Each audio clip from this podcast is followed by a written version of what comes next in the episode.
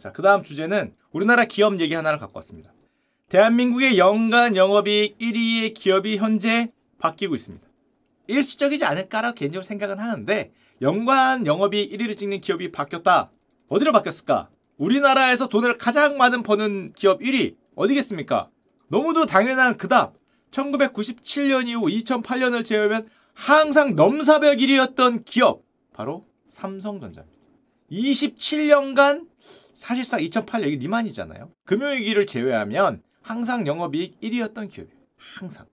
여기서 더 놀라운 건 삼성전자가 거의 27년간 1위였다는 게 놀라운 게 아니라 1996년에 한국전력이 1위였다는 게 놀랍죠. 야, 한전이 이런 회사였습니다. 지금 한전 부채 200조죠.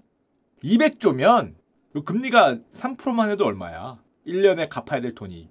2%면 4조. 3%면 5조씩 갚아야 돼. 하여튼. 하여튼, 지금은 상상할 수 없는데, 1996년에는 한국전력이 영업이익 1위를 찍던 그런 시절도 있었습니다. 그 뒤로는 사실상 삼성전자의 독주였어요. 1997년부터 지금까지 리만을 제외하고는 전부 다 삼성전자가 영업이익 1위를 찍었습니다. 지금도 엄청 벌잖아요. 수십조를 버는 회사인데 올해는 왜 1위가 아니냐? 올해는 삼성전자가 적자가 났냐?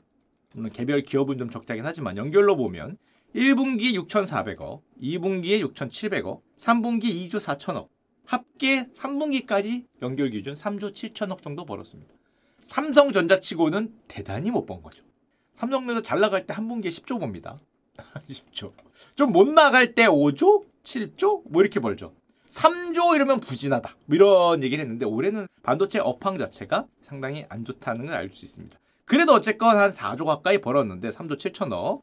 이 정도로는 1등 수성을 할 수 있냐? 대한민국에서 3조 7천억을 벌어서 일단 삼성전자가 실적이 조금 부진한 거는 아까 말씀드렸지만 반도체 수출이 좀 부진하죠. 여러분 다 아시듯이 중국 향이 부진하기 때문에 요 좀 내려갔죠. 한 30% 정도 반도체 수출이 부진하다는 거. 하지만 반대로 수출이 굉장히 좋은 품목이 우리나라에 있습니다. 사실은 있어야 돼요.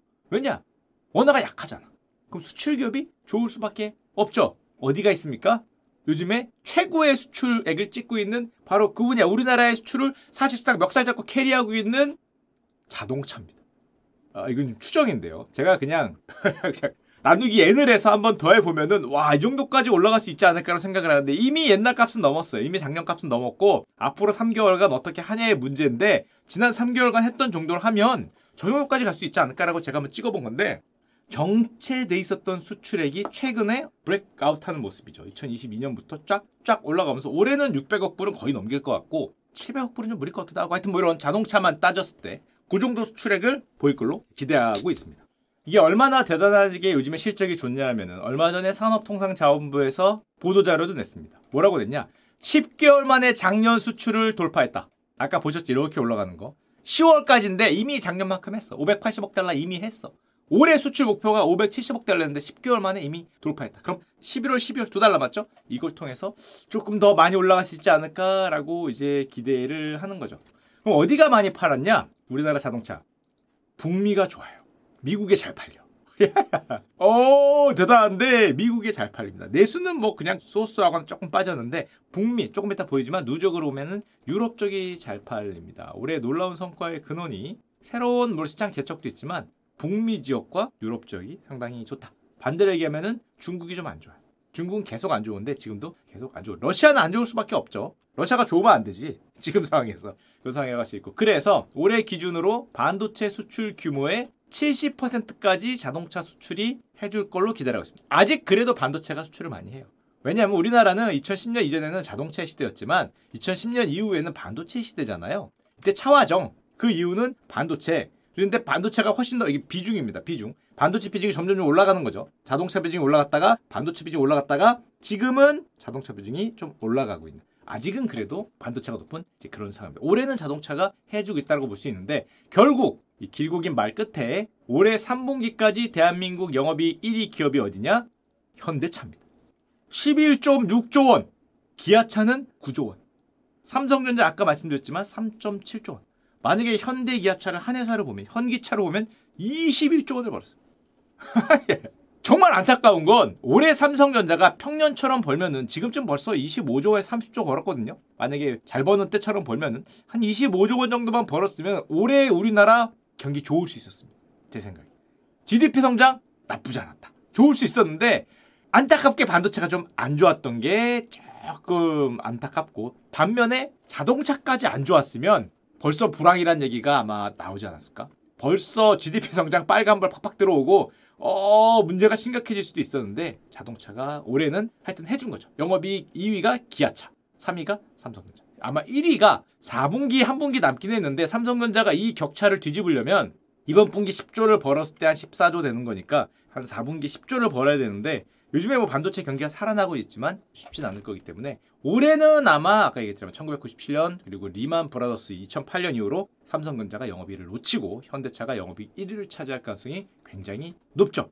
자 그러면 이 정도로 돈을 잘 벌고 성과가 팍팍 수출 올라가는 거 봤죠? 이 정도 되는 우리 기업 현대차 주가 대단히 잘 알고 있습니다. 왜냐면은 그 주주거든요. 네, 이제 어, 어, 이런 분석을 했어요. 이런 분석을 제가 정확하게 해서 2분기 끝날 때 그래 분명히 좋을 거야 라고 분석을 완벽하게 했습니다. 올해 영업이익 1위가 바뀌고 야 10조 넘게 벌 수도 있어. 와 올해 잘 나가겠구만 하고 분석을 하고 분석은 맞고 돈은 잃었죠. 주식이 그래서 어려워. 주식이 그래서 어려워.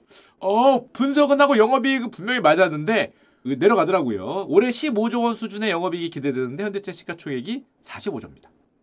PER이 뭐 3인의 4내 얘기하고 있어요. 어, 어, 뭐 그럴 수 있지. 그럴 수 있는데 도대체 왜 그러냐? 많은 애널리스트 형님의 레포트를 볼 결과 올해 실적이 피크일 수 있다는 우려가 있다고 합니다. 그 선반영을 했다는 건데 제 의견은 저기 선반영을 해도 그렇지 좀 올리고 아니 아니 올리지도 않고 선반영을 했다 그러면 어떡해 아니 선반영을 하려면 올렸다가 내려가는 건 이해를 해요. 여기 선반영을 한 거니까. 올리지도 않고 선반영을 먼저 하는 이런 기적을 창출하면 저기요. 그, 그 김치가 실 것 같다는 거잖아. 그럼 먹어보고 쉬던가.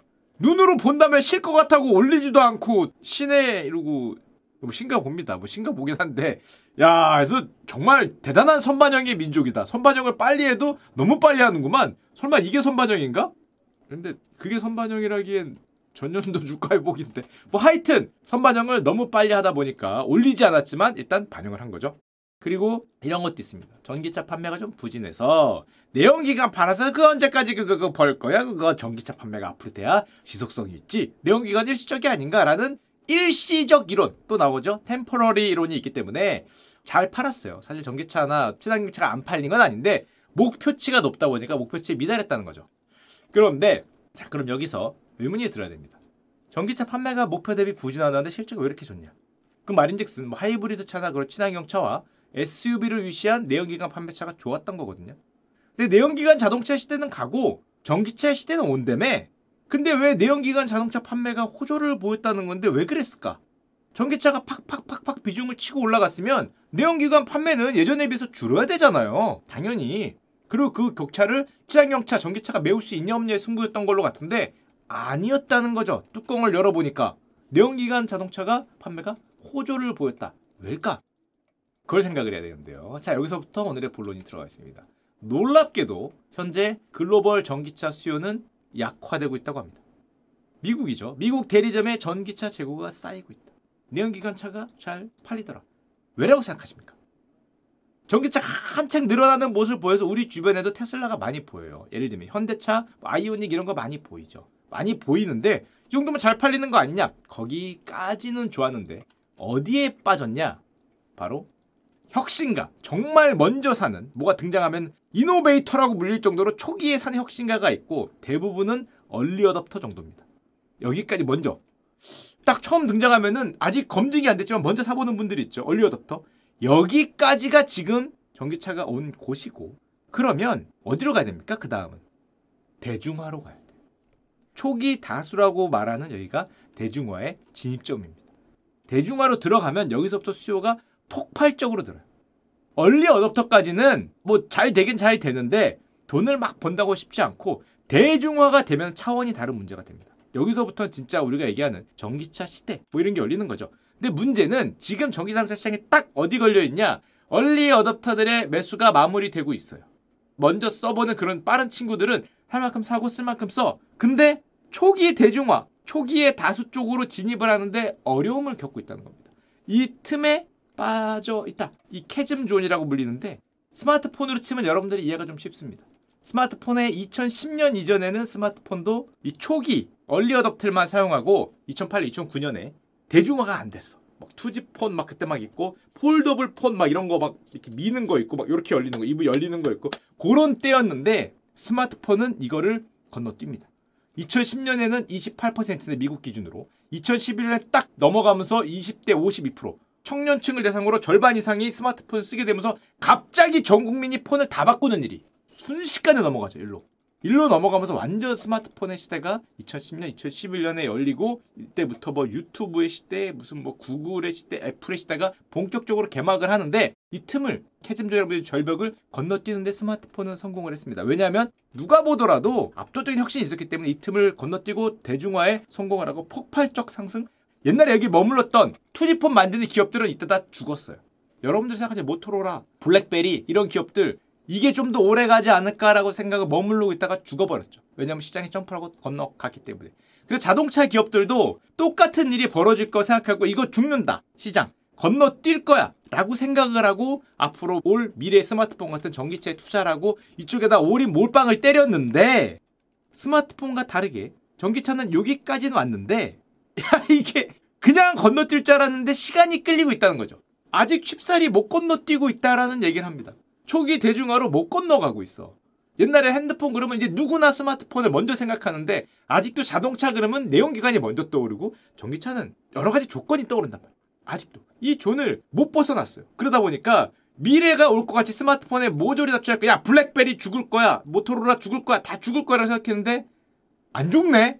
먼저 건너간 내가 죽는다는 거죠. 실제 그렇습니다. 만약 이 틈을 못 건너가면 이 앞에 투자한 애들이 죽는 거예요. 이것도 승부지. 야, 앞에 죽을 거냐, 뒤에 죽을 거냐, 승부예요. 스마트폰도 만약에 스마트폰이 그렇게 버그가 많고 제대로 안 돌아갔으면은 그 만들었던 기업들이 죽는 거죠. 뭐 갤럭시나 애플이 죽고 블랙베리나 모토로라 이런 데가 살 수 있었는데 거기는 건너갔으니까 앞이 죽고 뒤가 살았죠. 근데 지금은 전기차다 하고 갔는데 못 건너가고 있으니까 먼저 건너간 기업들이 어려움을 겪고 있다라는 얘기고 파이낸셜 타임스에 이렇게 얘기했습니다. 대중들은 얼리 어답터하고 달리 단점을 쉽사리 용납하지 않는다.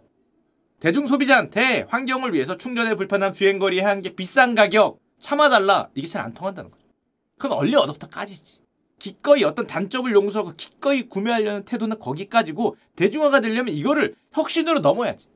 혁신으로 못 넘고 시간이 끌리다 보니까 수요 부족에 시달리고 있다는 말이 나옵니다.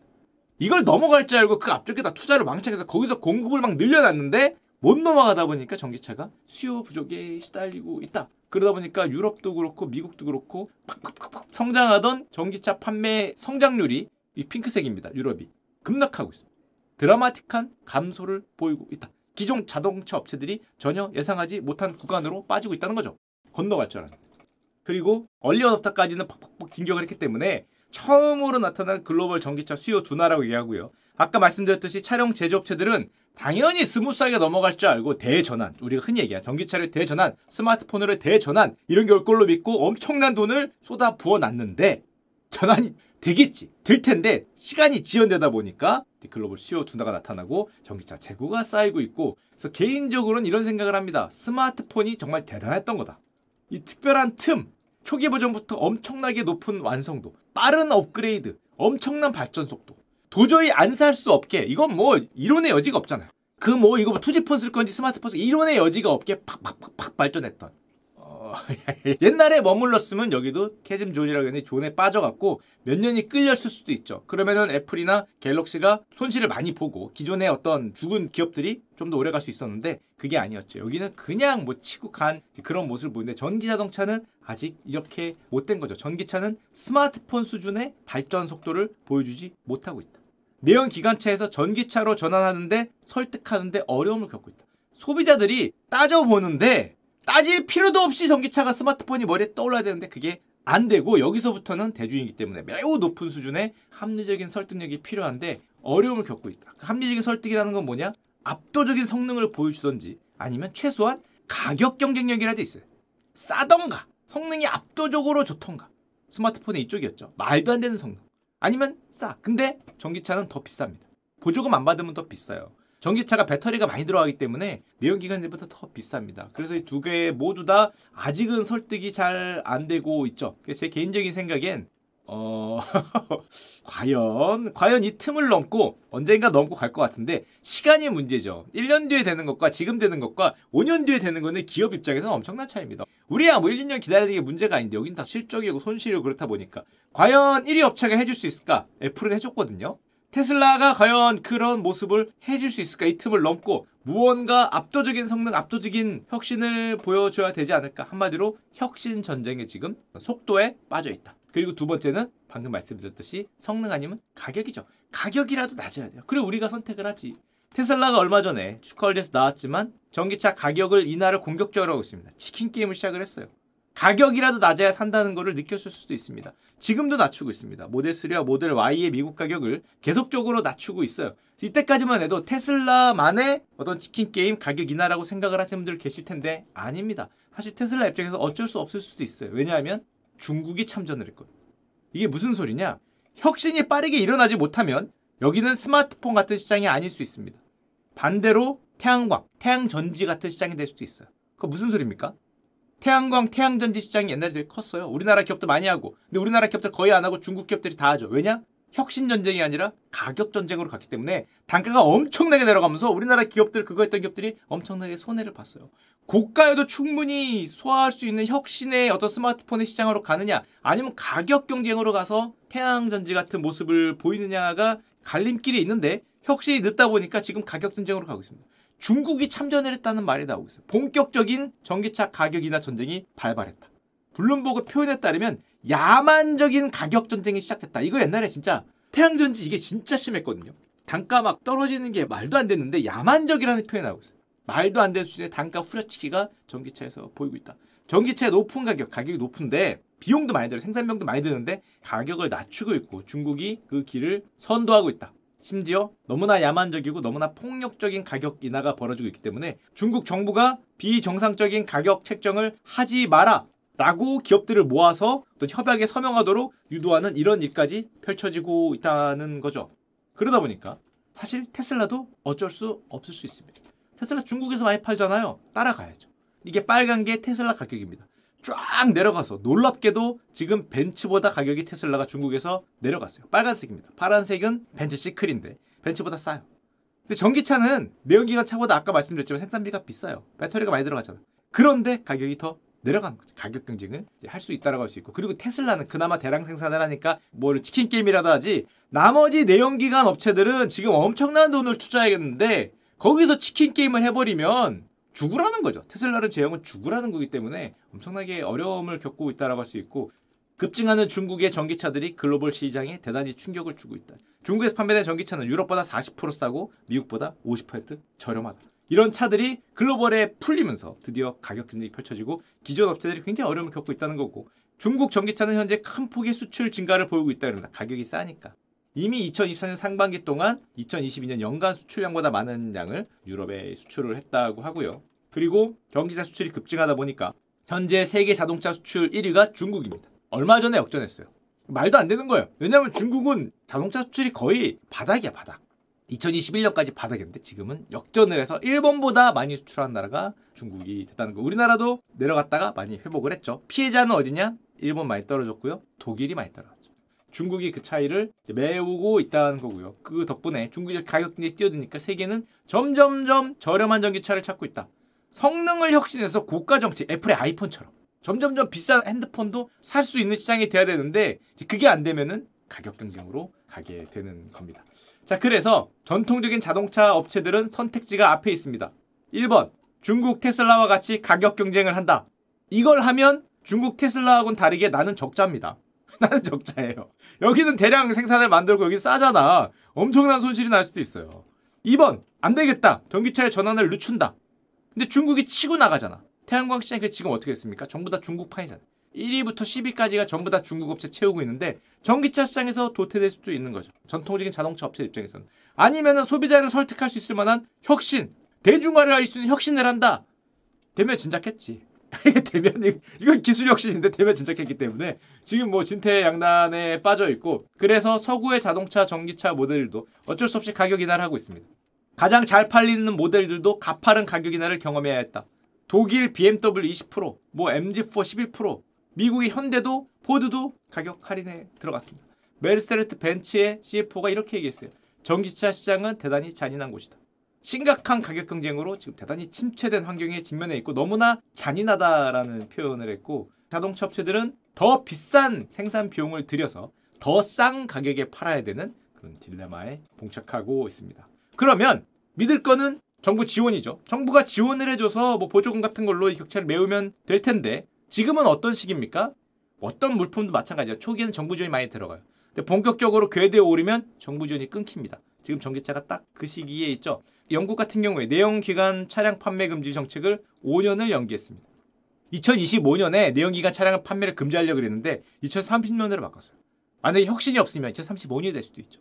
근로자들에게 값비싼 차량을 강요하는 건 옳지 않다. 정부가 강요하는 게 아니라 소비자가 선택을 해야 되고 영국뿐만 아니라 대부분의 정부들이 현재 전기차 보조금 정책을 이제 서서히 축소하거나 폐지하는 추세입니다. 왜냐면 이제는 궤도에 올랐다고 생각을 하면은 더 이상 뭐 샌드박스에 있을 필요가 없죠. 테스트베드에 있을 필요가 없지. 정글이죠, 정글. 알아서 싸워라. 중국도 구매 보조금 정책을 폐지했고요. 독일은 역시 폐지 예정이고 프랑스도 대폭 줄일 예정입니다. 미국도 비슷한 길을 가겠죠. 자, 이러다 보니까 수십억 달러를 투자 스마트폰의 시대 전기차 시대가 올 줄 알았던 자동차 회사들이 망연자실하고 있다. 야, 지금 훼손, 연기, 지연. 지금 뭐 투자를 전부 다 이제 멈추는 거죠. 일단 그 갭을 언제 넘을지 모르잖아. 이게 2년 걸릴지 3년 걸릴지 5년 걸릴지 모르기 때문에 지금 막 투자하다가 여기 빠져버리면 어렵기 때문에 투자 계획을 전부 다 늦추고 있고요. 미국 주요 전기차 브랜드들이 투자를 일시 정지하고 있다. 대중화로 갈 수 있는 갭을 넘는지를 봐야 되고 한마디로 수요 증가가 나오던지 빠른 적시를 해야 되는데 안 되다 보니까 공급자 간 경쟁이 심화되고 있고 지금 현재로 보면은 앞으로 2년 이상 전통적인 자동차 기업들은 전기차 분야 적자가 예상이 된다고 합니다. 그리고 얼마 전에 포드 CEO가 이렇게 얘기했어요. 중국 전기차들은 아직 미국에 본격적으로 수출 안 되지만 곧 올 거다. 놀랍게도 포드 CEO는 이렇게 얘기했습니다. 우리는 준비가 필요하고 아직 준비가 되어 있지 않다. 어, 가격 경쟁으로 가면 힘들죠. 물론 모든 브랜드들이 이렇게 울고 있냐? 아닙니다. 웃고 있는 브랜드가 있어요. 어딜까요? 도요다죠. 도요다는 정부들이 그렇게 전기차 지원 정책을 철회하니까 실용적이라고 환영을 하고 있습니다. Welcome. 왜? 예전에 슈카월드 한번 나왔는데 도요다는 생각을 다르게 했던 전통 자동차 업체입니다. 전기차 시대가 그렇게 빨리 오지 않을 수 있다고 생각했던 업체. 그래서 뭘 했습니까, 애들은? 그런 틈이 올 거기 때문에 하이브리드에 집중을 했어요. 요 틈을 메울 수 있는. 그때 당시 말이 기억이 나지만 계단이 있다고 했습니다. 모든 일에는 단계가 있는데 여기서 이렇게 한 번에 못 넘어갈 거다. 전기차보다 하이브리드에 집중한 건 대단히 유명한 일이죠. 덕분에 다른 기업들보다 훨씬 더 상황이 난데 2022년에 일론 머스크가 도요다한테 이렇게 얘기했습니다. 니들 그러지 마라. 이제는 하이브리드 차량과 작별할 시간이다. 니들이 계단으로 얘기했던 거 이 페이지 끝났어. 하이브리드 페이지는 끝나고 전기차의 페이지가 온다. 너희들 빨리 이거 그만둬라라고 충고를 했습니다. 새로운 페이지가 열린다. 그때 도요다 회장이 아키오 도요타가 이렇게 얘기했습니다. 테슬라를 따라잡기 위해 전기차에 올인하는 기업들이 있는데 그 자동차 업체들은 고객들이 지금 현재 원하는지 아니면은 준비가 되어 있지 않은지를 확실하게 알아야 된다라고 얘기를 했죠. 그리고 말 그대로 도요타의 하이브리드가 올 3분기까지 미국 내 판매가 20% 증가했고요. 테슬라하고 비슷할 정도로 많이 팔리는 차가 됐고 지금까지는 그런 틈이 있다 보니까 도요다가 경제적으로 승리를 거두고 있는 상황이죠. 그리고 도요다는 하이브리드 판매를 두 배로 늘린다는 전략을 가지고 있습니다. 그 틈이 길어질지는 모르겠어요. 진짜 투지폰의 시대가 오래되고 스마트폰으로 가는 게 오래되면은 그 애매한 폰들이 중간에 차지하고 있다는 거고 한마디로 테슬라나 전기차 업체들은 정말 잡스가 했던 것처럼 압도적인 혁신을 빨리 보여줘야죠. 아니면은 가격 경쟁, 아니면 하이브리드 어떻게 경쟁하는 모습을 보여줄 수 있고 특히 도요타는 엔저죠. 충격적인 엔저 현상의 최고 수혜자죠. N이 싸요. 수출업체인데. 가격 경쟁력 대폭 상승하고 저렇게 치킨 게임 한다 그러는데 엔화 표시이익이 대폭 상승합니다. 도요타가 지금 어떻게 됐냐? 기록적인 수익을 기록했습니다. 2분기에 10조를 벌었어요. 일본 기업 역사상 한 분기 최대 영업이익이 기록을 세웠습니다. 우리는 삼성이 갖고 있는데 한 분기 10조면 1년에 이대로 벌면 40조잖아. 이거 말도 안 되는 거죠. 40조면 삼성전자 최전성기에 한 40조, 50조 벌었는데 삼성전자급의 영업이익을 기록한다는 거니까 자동차 업체로는 말도 안 되는 기록적인 수입. 일본 역사상 최고 영업이익을 기록하고 있고 그 덕분에 역대 최고가를 현재 경신 중이죠. 야, 씨. 아, 야, 이 전기차 시대가 오면 이렇게 될 줄 알았거든요.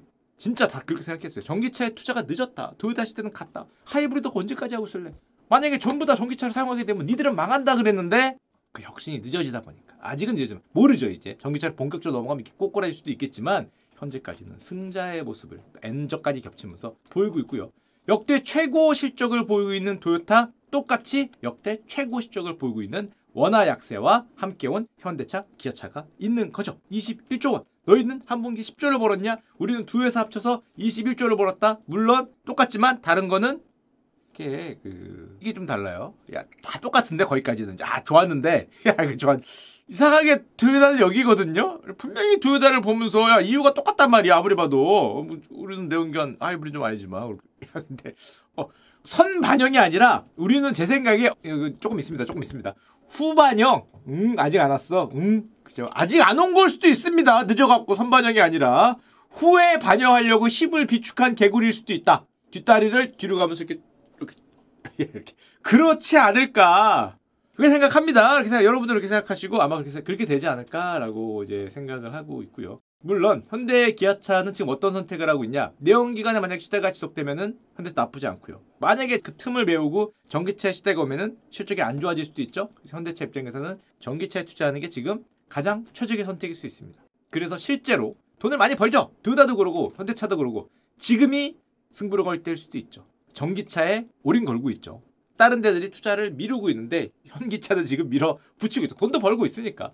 지금 11월 13일 날 울산의 전기차 전용 시설 이거 연간 20만 대 큰 겁니다. 연간 20만 대 생산한 규모 공장을 기공식까지 했고 내년에 또 아마존에서도 현대차를 살수 있다고 하니까 지금 걸고 있는 거죠. 남들이 저렇게 넘어질 때 승부를 거는 거니까 올해의 자동차가 해줬는데 한 몇 년간은 꾸준히 한 10년은 꾸준히 해주시기를 기대해 보겠습니다.